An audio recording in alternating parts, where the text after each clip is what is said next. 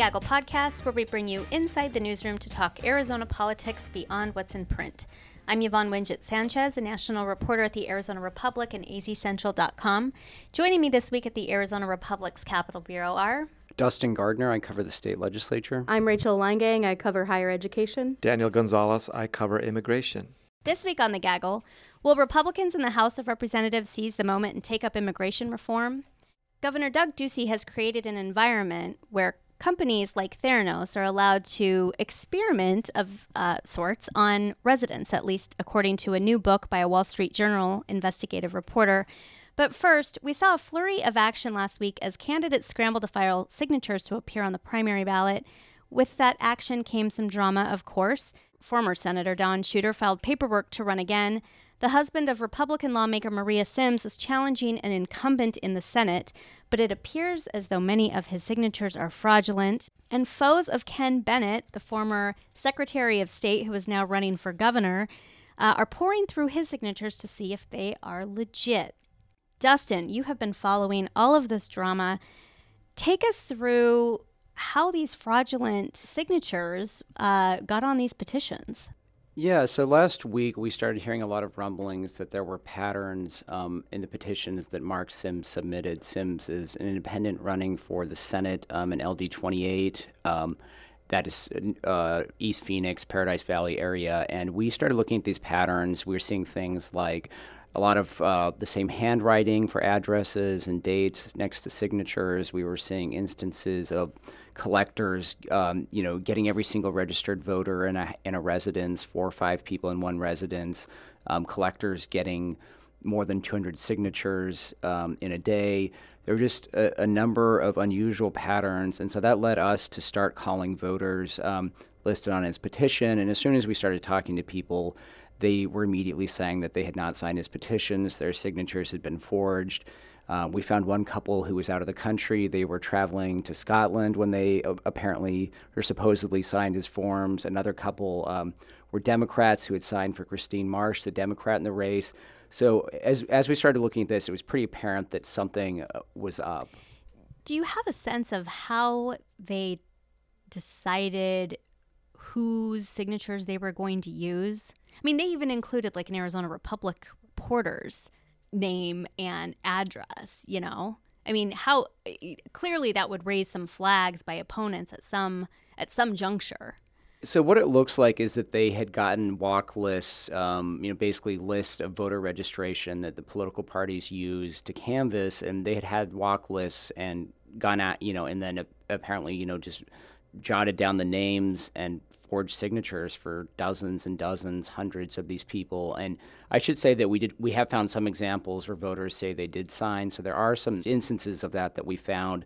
Um, but overall, there seems to be a pretty broad pattern of forgery. Had it not been to, you know, for the opponents to sort out you know they, they play this typical kind of game where they request all of their their rivals signatures and then they'll pour through them to to see if there's anything that looks suspicious. Had it not been for that very unofficial, lackadaisical process, would these allegations have have even become known? Do you think?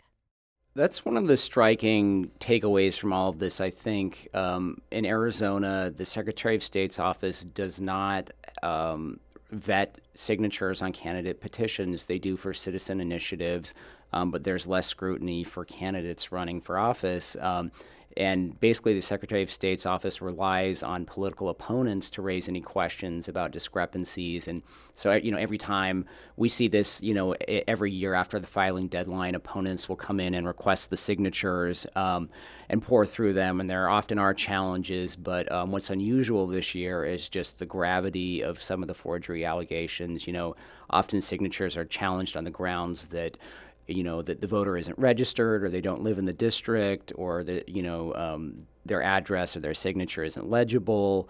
Um, those types of challenges are common. Um, what's really unusual this year is that you're having allegations of hundreds and hundreds of signatures being outright forged. What do we know about the about the people who've who gathered who are responsible for gathering these signatures So Mark Syms's campaign is saying that he hired Larry Herrera. Um, Herrera is a Democrat, a school board member. He himself was running for legislature earlier this year in LD 20, which is a North Phoenix district, um, and he actually dropped out um, when some sim- similar allegations came up regarding his uh, uh, qualifying form submitted to the Clean Elections Commission. Uh, Herrera was seeking public financing for his legislative race, and county elections officials reviewed his forms um, submitted uh, to the Secretary of State's office for clean elections funding. And in those forms, the county found um, quite a number of signatures. I think it was more than half of his 200 initial uh, forms contained some sort of discrepancy. Um, they found several instances where there were signatures from dead people. They found instances where signatures didn't match voter registration. Um, so there seems to be a track record uh, surrounding Herrera and his activity uh, with gathering signatures. Oh, Dustin, I'm curious. So, if it turns out that these signatures were indeed forged, what could be the consequences? So, the first um, real matter to be debated here is whether Mark Syms can stay on the November 6th general election ballot. Um, the lawsuit filed by uh, the husband of Kate Brophy McGee, the incumbent senator he's challenging, um, seeks to knock Syms off the ballot. Um, that argues the, the, suit argues that he doesn't have enough um, signatures, or he's not even close when when they take out the invalid or forged signatures. Um, so that's the first matter here. And there's also the criminal question of forgery. It's a felony to forge a document, um, to knowingly forge a document that's to be submitted with a government agency in Arizona. Um, so anyone who was involved in these forgeries could potentially face criminal charges, and it's unclear at this point if there will be a criminal investigation. So that's something we'll be following and reporting more about in the coming days. There is some questions as to whether or not uh, Ken Bennett, he's the former Secretary of State who is now challenging Governor Doug Ducey uh, in the primary election. There's questions about whether he will, you know, face similar scrutiny, I guess we should say, as uh, Mark Syms because he used some of the same um, petition gatherers. What do we know about his situation? Yeah, so there have been a lot of rumblings about Bennett as well, and we are seeing um, several names that popped up um, on uh, Mark Syms's petitions those same uh, petition circulators are some of them are popping up on Ken Bennett's. We are in the process right now of reporting that out more and trying to talk to those voters to see um, whether they did actually sign or not. Um, and like I said, a lot of buzz around this, so I think that'll be an interesting development that we will be reporting very closely. And according to sources, it looks as though people who are poring over them say that there are more than 200 signers whose signatures on the petitions don't match those on records with the county recorder. And at least 10 people who have been contacted and confirmed say that they did not sign the petition. So I guess we'll stay tuned and see if we see a challenge. Yeah, I think, you know, the, the deadline is Wednesday, so there's about a, day and a half left um, to challenge, but I think it's very likely that we'll see a challenge. Um, and again, very many uh, overlapping patterns here. Is it even worth challenging Bennett, Rachel? I mean, you've covered the, the governor's office and you, you know his team well. Do you have a sense as to whether or not they would even look to something like this? When I asked their campaign if they were going to challenge Bennett's signatures after he turned them in, they said no. Um, it doesn't seem like they're treating him like he's a legitimate threat. Um, we've seen some Twitter battles between the governor's office and, and Bennett in the past like week or so, but I, I don't know. A lawsuit seems like something they wouldn't try, but you never know. I mean, if, if they're clearly fraud, fraudulent, um, that would be a different case than just challenging the number of them. Um, I still kind of tend to think not.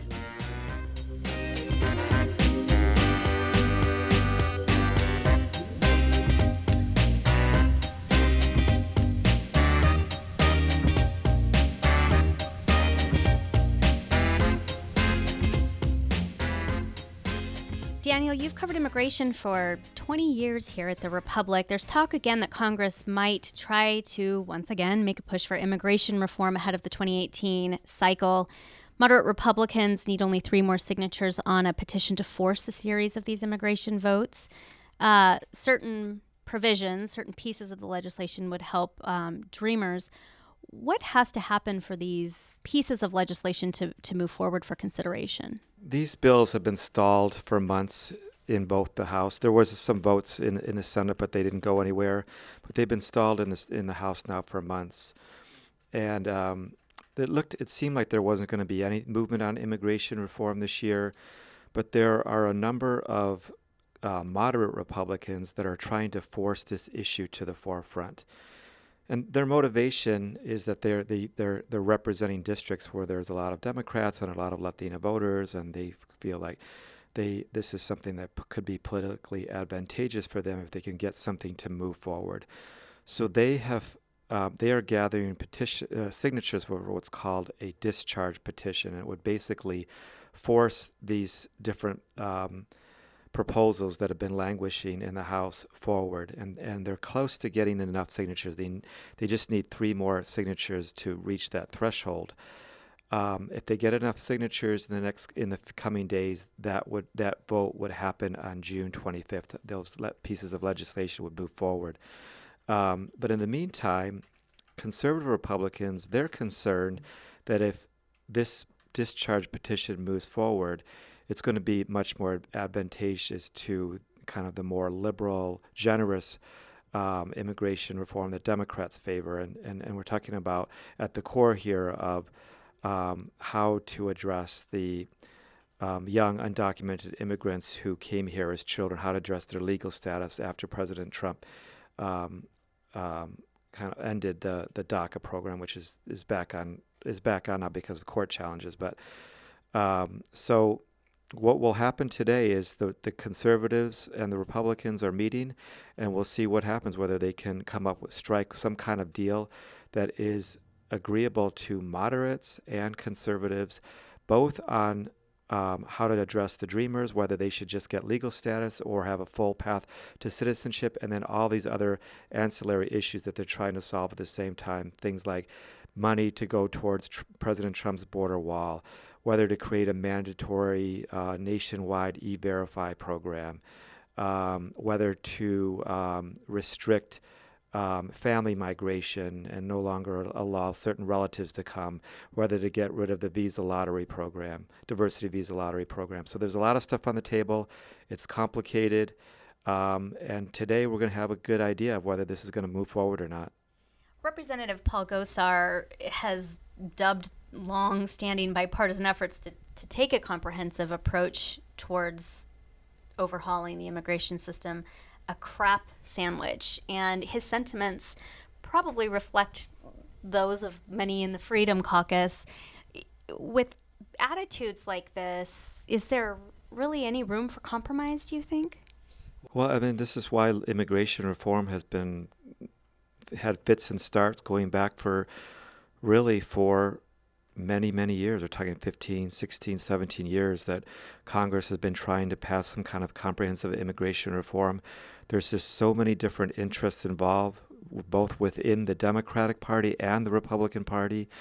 Paul Gosar was ref- referencing this this attempt that, that they've tried before to do comprehensive immigration reform, where they would deal with all these different things at the same time, talking about not just the Dreamers but the entire undocumented population, uh, changes to the legal immigration system, changes uh, beefing up border security, interior enforcement, creating some kinds of guest worker programs that would satisfy uh, the business uh, communities and also some more uh, libertarian Republicans.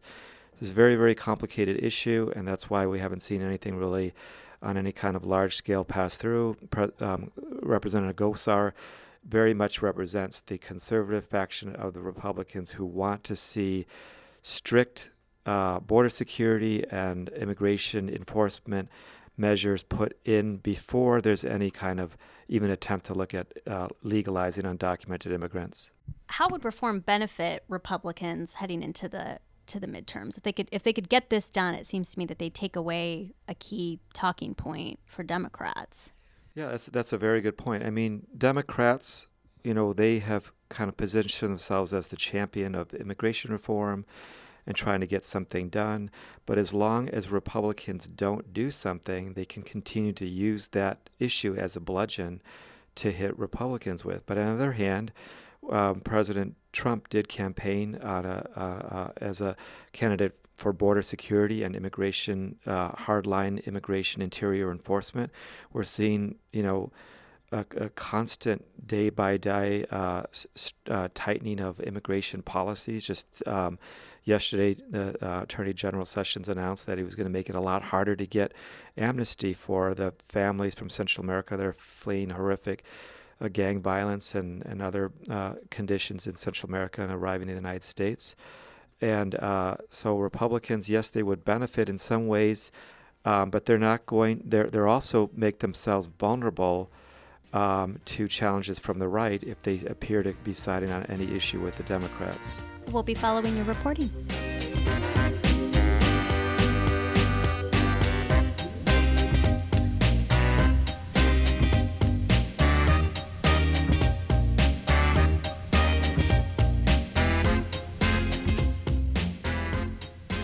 Rachel, a new book from the Wall Street Journal reporter who investigated the blood testing company Theranos says that corporate officials duped Arizonans and patients by selling unproven, unreliable products that resulted in flawed medical results.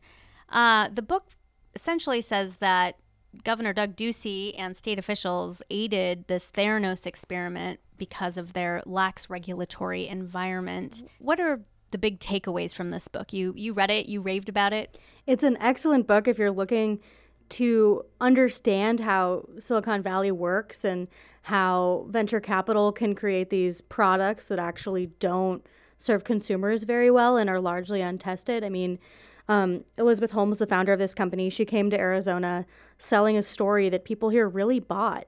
Um, she was a female entrepreneur um, in a largely male environment. And I think people really were looking for someone like that. And she had this highly technical product that you and I likely wouldn't understand. So there weren't as many questions about how the technology worked. So it's sort of a perfect storm that led to her being able to sort of bamboozle basically everyone. And, and this includes people from both political parties.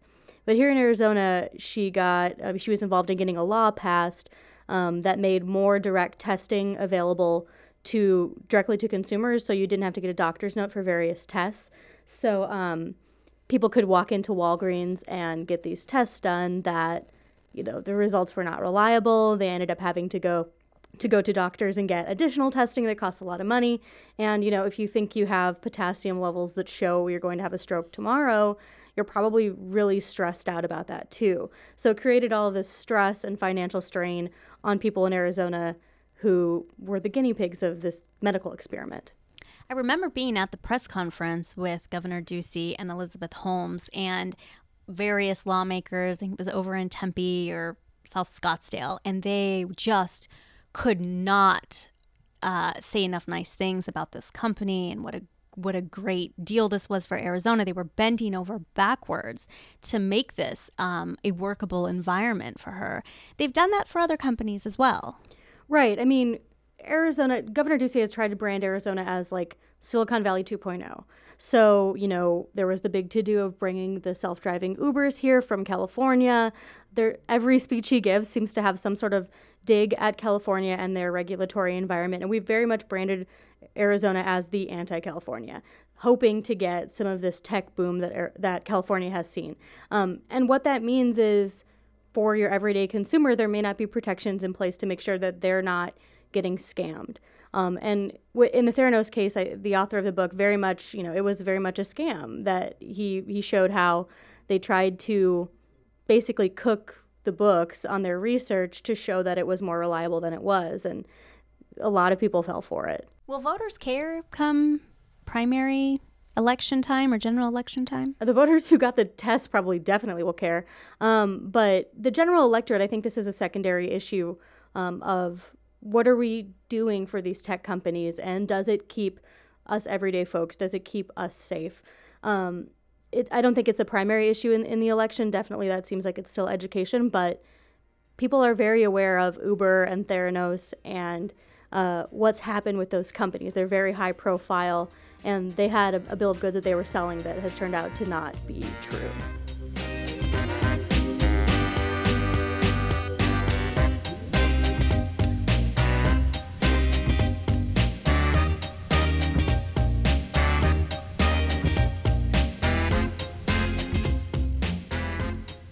For our final segment, we bring you Spill the Tea. Dustin, what kind of good gossip do you have on your beat? So I was talking about um, allegations of forged voter signatures in LD 28 and how the Mark Syms campaign says that um, they are victims of fraud because they hired a signature gatherer by the name of Larry Herrera.